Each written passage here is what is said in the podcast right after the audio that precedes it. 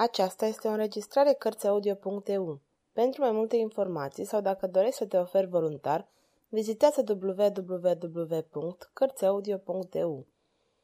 Toate înregistrările Cărțiaudio.eu sunt din domeniul public.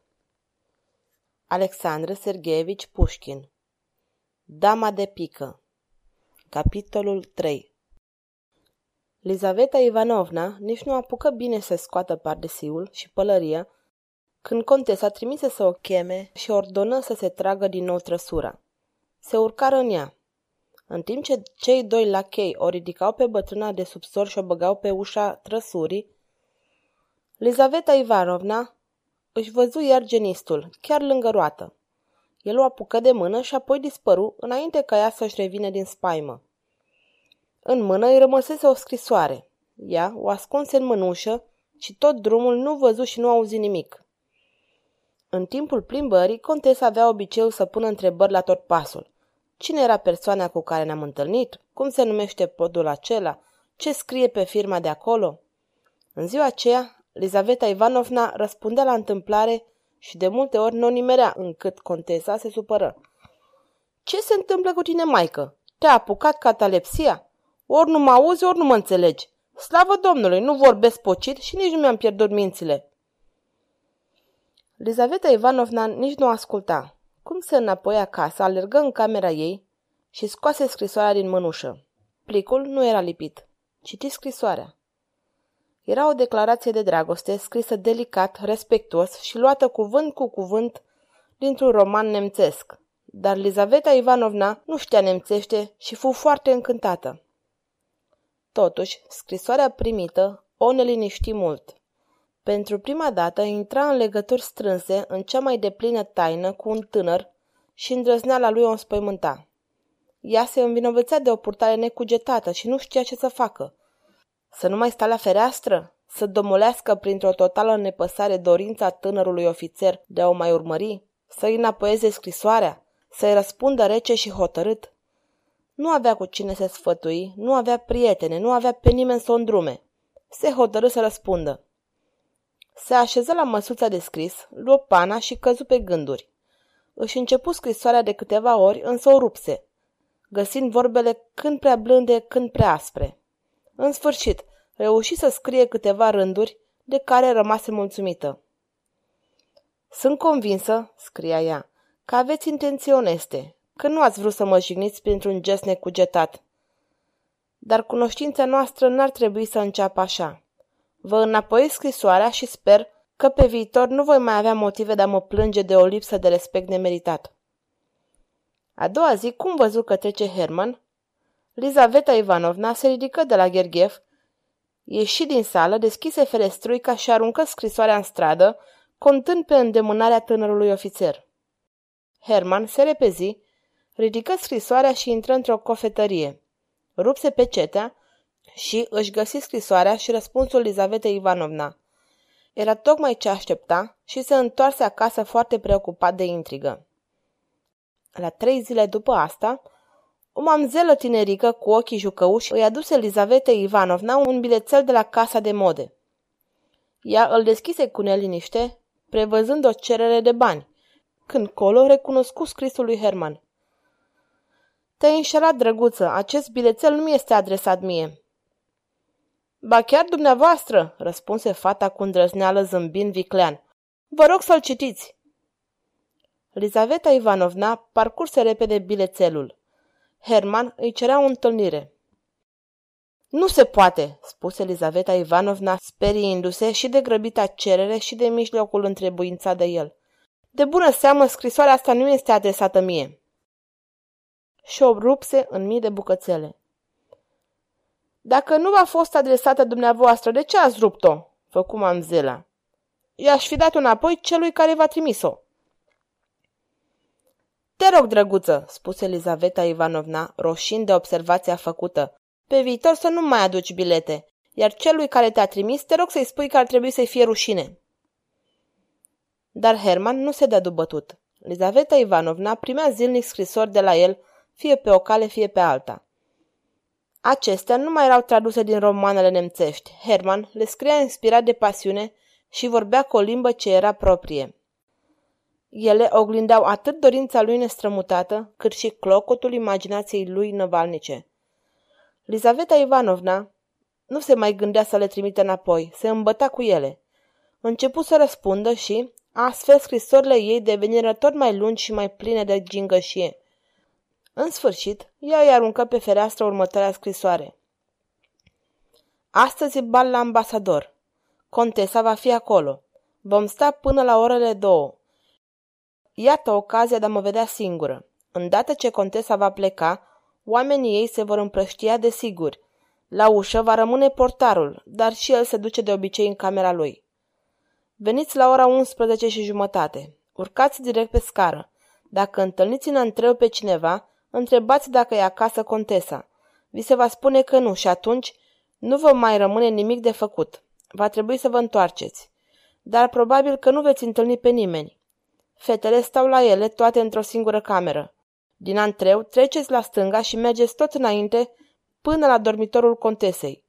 În dormitor, după paravan, veți vedea două uși mici. Cea din dreapta dă în cabinet, unde contesa nu intră niciodată. Cea din stânga dă pe coridor. Aici veți găsi o scăriță în spirală care duce la camera mea. Herman fremăta ca un tigru așteptând ora indicată. La ora 10 se și afla în fața casei. Era un timp îngrozitor, vântul vâjia și o zăpadă umedă cădea cu fulgi mari. Felinarele luminau palid, străzile erau pustii. Rar se vedea câte un birjar cu mărțoaga lui, pândind vreun mușteriu întârziat. Herman era numai în tunică, dar nu simțea nici vântul, nici zăpada. În sfârșit, careta contesei trase la scară. Herman văzu cum la cheie o scoteau de braț pe bătrâna gârboavă, înfofolită într-o șubă de sobol, în urmă, într-o pelerină subțire cu capul împodobit de flori proaspete, apăru și pupila ei. Ușița se închise cu un sunet sec.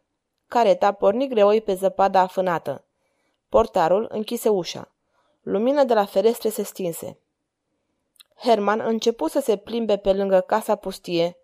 Se apropie de felinar, se uita la ceas, era 11 și 20. Rămase sub felinar, cu ochii ațintiți pe arătătorul ceasului, așteptând minutele următoare. Apoi, la 11 și jumătate, păși pe peronul casei și pătrunse în antreul puternic luminat. Portarul lipsea. Herman urcă scara în fugă, deschise ușa din antreu și văzu un servitor dormind sub lampă pe niște fotolii străvechi și murdare. Trecu pe lângă el, călcând ușor, dar hotărât. În sală și în salon era întuneric. Lampa din antreu arunca o lumină slabă. Herman intră în dormitor. În fața unghierului plin de icoane vechi, pulpăia o candelă de aur. Într-o simetrie monotonă, lângă pereții îmbrăcați cu tapete chinezești, se înșirau fotolii cu stofă decolorată, divane cu poleiala scorojită și perne de puf. Pe pereți atârnau două portrete pictate la Paris de Madame Lebrun. Unul din ele înfățișa un bărbat de vreo 40 de ani, rumen la obraz și gras, îmbrăcat într-o haină de un verde deschis și cu o stea pe piept. Altul înfățișa o tânără femeie de o frumusețe rară, cu un nas acvilin și un trandafir în părul pudrat lins pe tâmple. În toate colțurile erau răspândiți ciobănași de porțelan, ceasuri de masă, creația minunatului Leroy, cutioare rulete, vantaie și felurite alte nimicuri pentru doamne, născocite spre sfârșitul veacului trecut, odată cu balonul lui Montgolfier și cu magnetismul lui Mesmer. Herman trecut după paravan, văzu un pat mic de fier, apoi în dreapta, ușa care dădea în cabinet și cea din stânga care dă în coridor. O descuie, văzu scărița îngustă în spirală care ducea la camera sărmanei pupile, dar se înapoie și intră în cabinetul întunecat. Timpul trecea încet, era liniște peste tot. Când ceasul din salon bătut 12, îi răspunseră unul după altul ceasturile din toate camerele, apoi totul amuțit din nou. Herman stătea rezemat de soba rece. Era neliniștit. Inima îi bătea regulat, ca omului hotărât la ceva primejdios, dar necesar. Ceasurile anunțară ora 1, apoi 2 și în depărtare se auzi zgomotul caretei. O emoție nestăpânită îl cuprinse. Careta se apropie și se opri. Auziți zgomotul scăriței lăsate în jos. În casă începu forfota. Oamenii alergau, se auzeau glasuri și se aprinse lumina. Trei cameriste bătrâne intrară în fugă în dormitor. Mai mult moartă decât vie, contesa sosi și se lăsă într-un fotoliu volterian. Herman se uită prin deschizătură. Lizaveta Ivanovna trecu pe lângă dânsul. El îi auzi pașii repezi pe treptele scării. Ceva ca un fel de remușcare se trezi în inima lui, apoi a țipit din nou și el rămase ca de piatră. Contesa a început să se dezbrace înaintea oglinzii. Îi scoaseră boneta împodobită cu trandafiri, îi scoaseră peruca pudrată de pe capul cărunt și tuns. Acele de păr se risipiră în jurul ei ca o ploaie. Rochia galbenă, brodată cu argint, îi căzu la picioarele umflate. Herman fu martorul tainelor respingătoare ale toaletei ei. În sfârșit, contesa rămase într-o bluză, într-o bonetă de noapte. În această îmbrăcăminte mai apropiată de bătrânețea ei, părea mai puțin îngrozitoare și mai puțin hidoasă. Ca toți oamenii bătrâni, ea suferea de insomnie. Odată dezbrăcată, ea se așeză lângă fereastră în fotoliul volterian și expedie servitoarele. Lumânările fură scoase și odaia rămase luminată numai de candelă. Contesa ședea în fotoliu, galbenă la chip, își mișcă buzele lăsate în jos, legănându-se când într-o parte, când într-alta. În ochii tulburi nu se oglindea niciun gând, încât dacă te uitai la ea, puteai crede că înspăimântătoarea bătrână nu se legăna așa din voia ei, ci sub un tainic impuls galvanic. Dar fața moartă se schimbă dintr-o dată. Buzele nu îi se mai mișcau, ochii îi se înviorară. În fața ei stă un bărbat necunoscut. Nu vă speriați pentru numele lui Dumnezeu, nu vă fie teamă, spuse el încet, dar limpede. N-am de gând să vă fac niciun rău. Am venit să vă implor să-mi faceți un bine. Bătrâna îl privea în tăcere și părea că nu-l aude. Herman își închipui că e surdă, se aplecă la urechea ei și repetă spusele. Bătrâna tăcea într-una. Herman continuă. Dumneavoastră îmi puteți face viața fericită și asta fără să vă coste nimic. Știu că puteți ghici trei cărți la rând. Herman se opri. Contesa părea că în sfârșit a înțeles ce îi se cere. Se părea că își caută cuvintele pentru a răspunde. A fost o glumă, spuse ea în sfârșit. Vă jur că a fost o glumă. Cu astfel de lucruri nu se glumește, i-o tăie Herman supărat. Aduceți-vă aminte de Ceaplitski, pe care l-ați ajutat să-și scoată ceea ce pierduse la joc.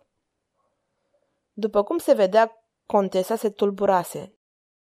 Trăsăturile ei trădau o puternică fremătare sufletească, dar ea recăzu repede nesimțirea de mai înainte. Îmi puteți spune care sunt cele trei cărți sigure? Contesa tăcea. Pentru cine păstrați această taină? continuă Herman. Pentru nepoți? Ei sunt bogați și fără asta. Nici nu cunosc valoarea banului. Cele trei cărți ale dumneavoastră nu vor fi de niciun folos unui risipitor. Cel ce nu știe să păstreze moștenirea părintească, tot în mizerie va muri, cu toate putările demonice. Eu nu sunt risipitor, cunosc valoarea banilor. Voi ști să folosesc cele trei cărți ale dumneavoastră. Ei! Herman tăcu, așteptând plin de nerăbdare răspunsul. Contesa nu scotea nicio vorbă. El căzu în genunchi în fața ei. Dacă inima dumneavoastră a cunoscut vreodată sentimentul iubirii, dacă vă mai reamintiți de extazul ce vi-l dădeam, dacă măcar odată ați zâmbit la nașterea unuia dintre fiii dumneavoastră, dacă ceva omenesc a bătut cândva în pieptul dumneavoastră, vă implor, fac apel la sentimentele dumneavoastră de soție, de iubită și de mamă, la tot ce e mai sfânt în viață, nu-mi refuzați rugămintea. Dezvăluiți-mi taina. Ce preț are ea pentru dumneavoastră? Poate că e legată de un păcat cumplit, care să ducă la pierderea fericirii veșnice. Poate că e legată de o înțelegere cu diavolul. Gândiți-vă, sunteți bătrână, nu mai aveți mult de trăit. Sunt gata să iau păcatul dumneavoastră asupra sufletului meu. Dar împărtășiți-mi taina. Gândiți-vă că în mâinile dumneavoastră se află fericirea unui om, că nu numai eu, ci și copiii, nepoții și strănepoții mei vă vor binecuvânta mintirea și o vor cinsti ca pe ceva sfânt. Bătrâna nu răspunse niciun cuvânt. Herman se sculă în picioare. Zgrip țuroaică bătrână, rosti el scrâșnind. Dacă e așa, am să te silesc să răspunzi. La aceste cuvinte scoase din buzunar un pistol. Văzând aceasta, contesa se tulbură din nou puternic. Clătină din cap, ridică mâna ca și cum ar fi vrut să se apere de împușcătură, apoi alunecă și rămase nemișcată. Terminați cu copilăriile, spuse Herman apucându-i mâna. Vă întreb pentru ultima oară, vreți să-mi spuneți care sunt cele trei cărți sau nu? Contesa nu răspunse. Herman își dădu seama că murise.